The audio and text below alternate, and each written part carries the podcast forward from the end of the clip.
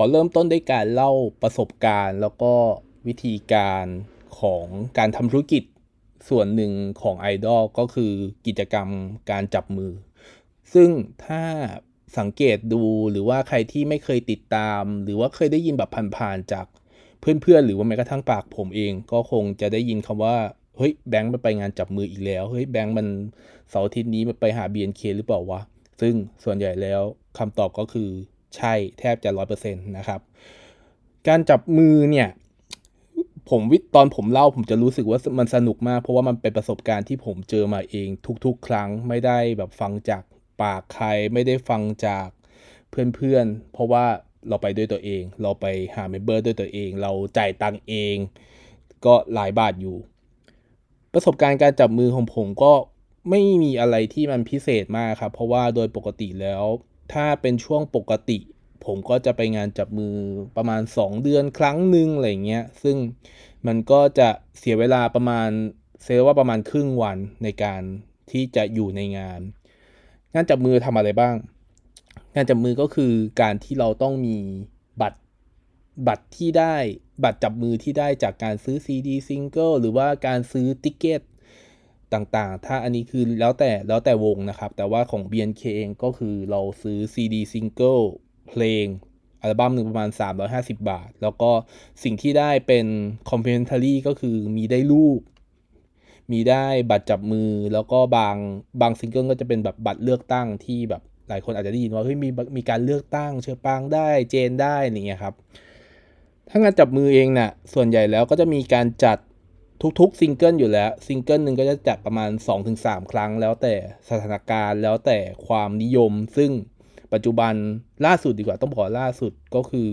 มีการจัด 3 เดือนติดกันก็คือมีงานจับมือทุกเดือนแหละครับ แต่ว่ามันก็จะมีการเว้นระยะว่าเออเดือนนี้จับ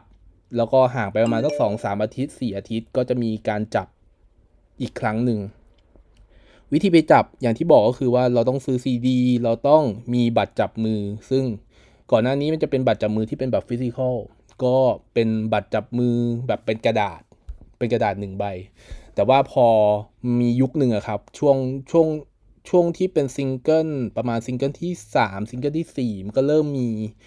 บัตรจับมือปลอมระบาดขึ้นซิงเกิลที่ 4 ถ้าผมจำไม่ผิดซิงเกิลที่ 4 คิมิวะพอมีงานพอมันมีบัตรจับมือปลอมปั๊บสิ่งที่ เขาแก้ไขก็คือว่ามันเริ่มมีการปรับระบบให้จากเป็น physical ticket เป็น digital ticket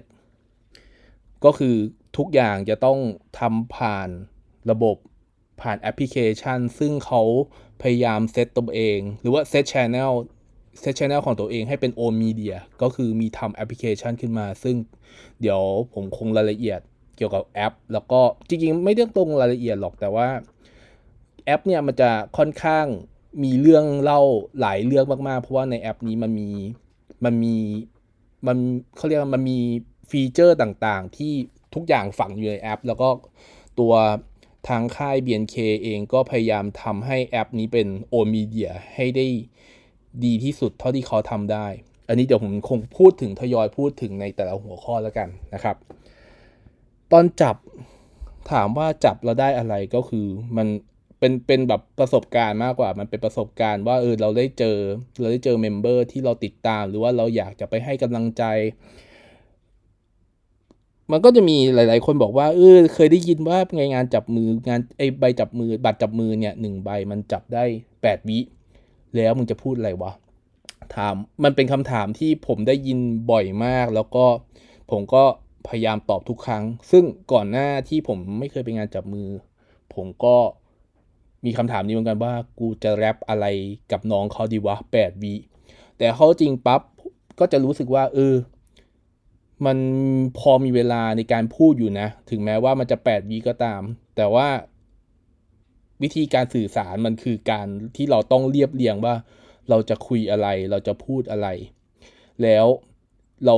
คาดหวังหรือว่าไม่ได้คาดหวังว่าน้องจะตอบกลับมาหรือเปล่าบางทีแบบเราบอกว่าเฮ้ยเราเราแปดวินี่คือเราอยากไปเจอหน้าน้อง อยากให้น้องเห็นหน้า หรือว่าอยากไปพูดให้กำลังใจในสถานการณ์ณเวลานั้น จริงมันมีแค่นั้นเลยครับ แล้วก็ ก็รู้สึกว่าเออมันก็ตอบโจทย์ประมาณหนึ่งว่าเออไอดอลที่เราอาจจะเห็นในทีวีเห็นในแอปพลิเคชัน เห็นในไลฟ์ต่างๆ พอมาเจอตัวจริงปั๊บเออมันจะรู้สึกอีกแบบหนึ่ง ถ้าต้องบอกว่าถ้ามีโอกาสอาจจะชวนลองไปสักครั้งหนึ่ง อันนี้อาจจะกึ่งๆป้ายยานิดนึงนะครับ จริง ๆ มันมีถึงระดับว่าเพื่อนผมชอบมาถามว่าเออไปไปงานจับมือน้องมือนุ่มไหมผมว่าเออจะบ้าเลยมันจะถามอะไรอย่างนี้ ซึ่งผมก็บอกก็ตอบแบบติดตลกว่าเออลองไปดูสักครั้งหนึ่งถ้ามึงตามใครอย่างเงี้ยถ้ามีโอกาสอะไรเงี้ยครับ จริงๆ อย่างที่ผมบอกว่าถ้าจับมือได้อะไรก็คือ ผมว่ามันได้ประสบการณ์มากกว่ามันได้ experience ในแง่ของว่าจากการที่เราเจอบนออนไลน์แล้วเอ้ยเราเจอบนออนไลน์แล้วมาทีมามามาเจอตัวจริง ๆ มาเป็นออฟไลน์ ความรู้สึกมันแตกต่างกันอย่างสิ้นเชิง ถึงแม้ว่า น้องจะไม่รู้จักเรา แต่ว่าเราอะรู้จักน้องแล้ว เรารู้สึกว่าการต้องบอกการเสียเงินการใช้เงินตรงเนี้ยมันมัน มันไม่ได้ถึงขนาดช่วยฮิวจิตใจขนาดนั้น แต่ผมจะอาจจะมองว่ามันช่วยในแง่ของว่าเออเราพูดในสิ่งที่เราอยากจะพูด อยากจะสื่อสาร อยากจะให้กำลังใจ เพราะว่าผมว่าทุกคนแหละต้องการ wording ดี ๆ เข้าตัว เราไม่สามารถแบบมโนตัวเองว่าเออแม่งฉันแบบเออฉันจะดีขึ้นเงี้ยแต่ว่าพอมันได้ยินคำพูดหรือกำลังใจคำ wording ที่ให้กำลังใจเขาผมว่ามันมันช่วยให้เขาดำเนินชีวิตต่อไปได้ ผมไม่ได้มองว่ามันเป็นการแค่อยู่ช่วยให้เขาอยู่ในวงได้ แต่มันเป็นช่วยให้เขาสามารถเดินหน้าต่อไปได้ ก็เหมือนกับเราครับ เหมือนกับคนทุก ๆ คนแหละ อยากได้คำพูดดีๆ อยากได้กำลังใจดีๆ ถึงแม้ว่า ในเราอาจจะเจอสถานการณ์เลวร้ายในตอนนั้นก็ตาม พอต้องบอกว่าพอผมไปงานจับมือบ่อยๆปั๊บมันก็ติดแหละครับ มันก็ติดขนาดผมไปแค่ 2 เดือน 2 เดือนครั้งบางทีก็เดือน แบบเดือนอาจจะเป็นแบบเดือนเว้นเดือนมากกว่า แต่พอมาเป็นช่วงสถานการณ์โควิดเนี่ยมันก็เปลี่ยนไปแหละ เพราะว่างานจับมือครั้งสุดท้ายที่ผมไปก็คือไปตอนเดือนกุมภาซึ่งผมก็ผมตามน้องมายูอยู่ แล้วก็มาจอนตอนนั้นรู้สึกว่าจะเป็นช่วงที่ช่วงที่วันเยียกำลังจะปิด รู้สึกน่าจะปิด น่าจะปิดเขาเรียกน่าจะปิดเอ่อ ซีซั่นแล้วคือแบบปิดเรื่องแล้ว แล้วก็ผมก็คิดโปรเจกต์ว่าเอองั้นผมจะไปจับมือน้องๆ ที่เล่นวันเยียทุกคน แล้วก็เรานั่นก็คือเป็นแบบช่วงเดือนสุดท้ายที่มันมีการจับมือก่อนที่จะเจอสถานการณ์โควิด ต้องพูดถึงสถานการณ์โควิดนิดนึงเพราะว่าพอสถานการณ์โควิดปั๊บทุกอย่างมันเปลี่ยนไปอย่างสิ้นเชิง ทุกอย่างนิ่งหมดด้วยธุรกิจของไอต้องบอกด้วยธุรกิจของไอดอลเอง เงินรายได้ส่วนใหญ่เนี้ยมาจาก การเกิดกิจกรรมนี้เกิดขึ้น พอมันไม่มีกิจกรรมนี้เกิดขึ้นปับ๊บสิ่งที่คนเรียกร้องหรือว่าคนที่ซื้อซีดีคนที่มีบัตรจับมือเนี่ยเพราะว่าทุกคนต้องซื้อบัตรจับมือล่วงหน้านะครับเป็นแบบเป็นเดือน 2 เดือน 3 เดือนเนี่ยเพื่อให้บางทีบางบางทีมันมีแบบข้ามไปแบบประมาณ 6-7 เดือนก็มีในบางครั้ง สิ่งที่เขาคาดหวังก็คือว่ามันจะมีงานกิจกรรมเนี่ยเกิดขึ้น แล้วก็มันมี เงินหมุนเวียนที่อยู่ข้างในงานอีเวนต์ซึ่งก็ผมก็ไม่รู้ว่าหลักแสนหรือหลักล้าน แต่เข้าใจว่าก็เงินสะพัดประมาณหนึ่งเหมือนกัน พอเปลี่ยนงี้ปั๊บทุกอย่างต้องถูกปรับสภาพแบบแกมบังคับให้มาอยู่บนโลกออนไลน์ พอมันอยู่โลกออนไลน์ปั๊บดังนั้นอะสิ่งที่ ค่ายต่างๆ จริงๆ ไม่ไม่ไม่เว้นแต่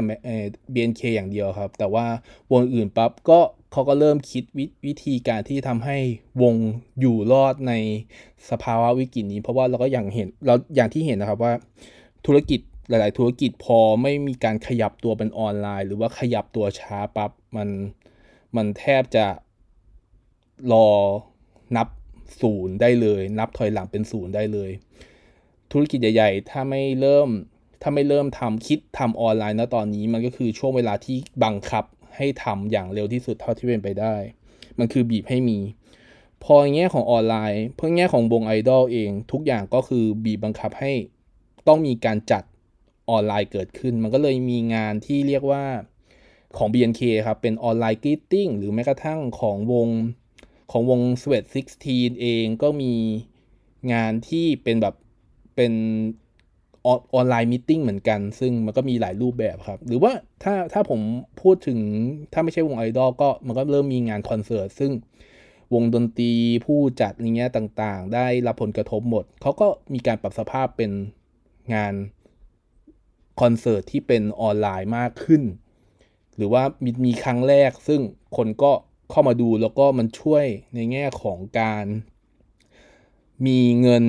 ให้เข้ามาพอหล่อเลี้ยงในช่วงเวลาที่มันค่อนข้างวิกฤตสำหรับทุกวงการ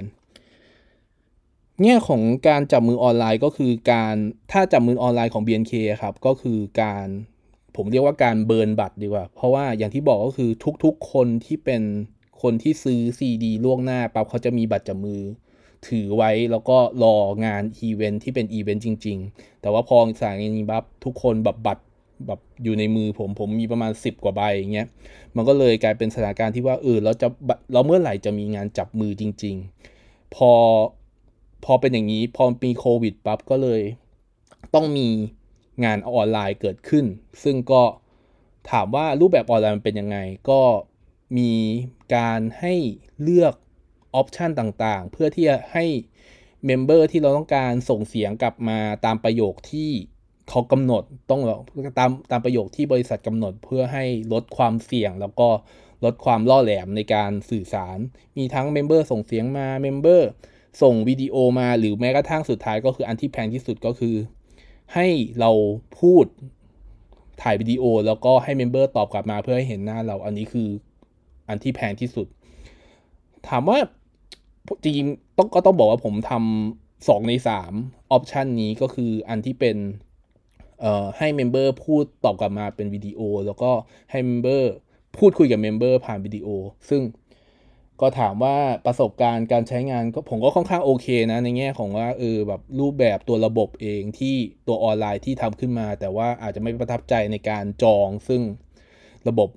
เจ๊งบ่อยเหลือเกิน ซึ่งอันนี้มันก็เป็นเป็นเป็นปัญหาที่ทางบริษัทหรือว่าทางผู้พัฒนาผู้พัฒนาที่ต้องแก้ไข แล้วก็ต้องคิดเยอะ คิดมากกว่านี้ คิดเตรียมตัวมากกว่านี้ แต่ด้วยประสบการณ์อย่างที่บอกว่าพอประสบการณ์ที่เจอในออนไลน์กับประสบการณ์ที่พอมันเป็นออฟไลน์งานจับมือจริงๆมันมันแตกต่างกันโดยสิ้นเชิง แต่แค่ว่ามันทำให้แค่หายหายคิดถึง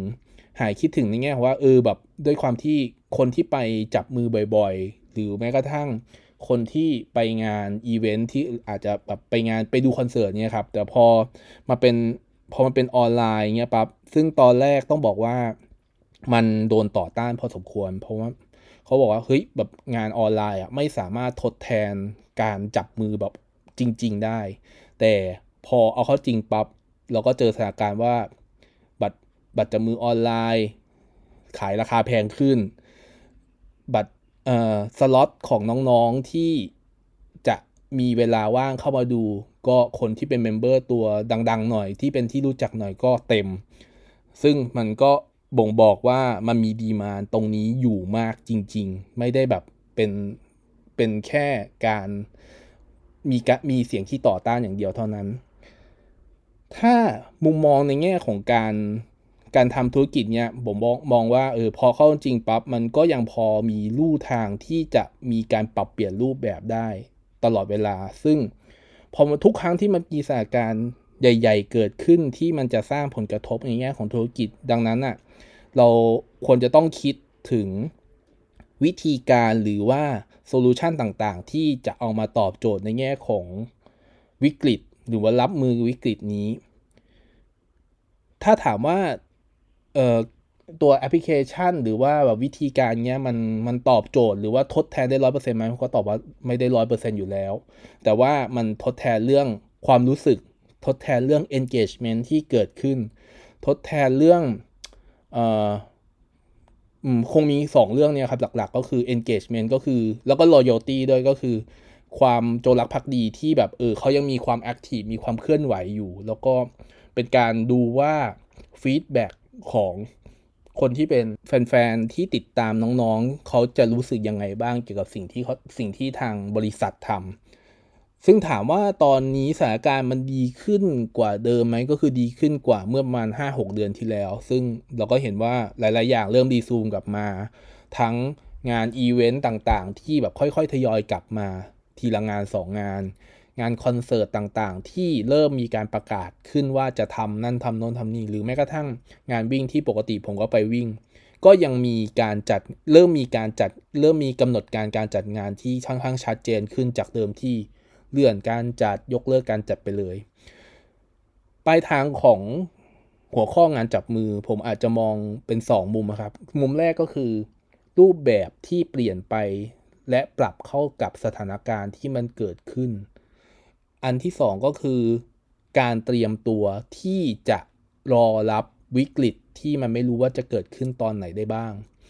ทั้งสองอย่างนี้เพื่อที่จะทำให้ธุรกิจที่คุณกำลังทำอยู่ ไม่ว่าจะอะไรก็ตาม สามารถยังคงอยู่ และสามารถตอบกับสถานการณ์ที่มันเป็นอยู่ในปัจจุบันณนะปัจจุบันแล้วณนะตอนนั้นได้ ก็คงอาจจะมีเท่านี้ในแง่ของงานจับมือ ซึ่งผมอาจจะมองว่าเออแบบ มันเป็นวิธีการปรับตัวมากกว่าแหละ แต่ว่าทดแทนได้ร้อยเปอร์เซ็นต์ไหมก็ตอบได้เลยว่าไม่ร้อยเปอร์เซ็นต์แต่ได้ประมาณสักเจ็ดสิบแปดสิบเปอร์เซ็นต์ซึ่งจากตอนนี้ที่ผมอัดพอดแคสต์อยู่ ผมก็รู้ข่าวมาว่างานจับมือกำลังจะกลับมาในเร็วๆวันนี้ ซึ่งพอมันเป็นงี้ปับ๊บมันก็จะกลับเริ่มกลับมาสถานการณ์ค่อนข้างปกติ แต่ว่าปกติแบบไม่ร้อยเปอร์เซ็นต์นั่นเอง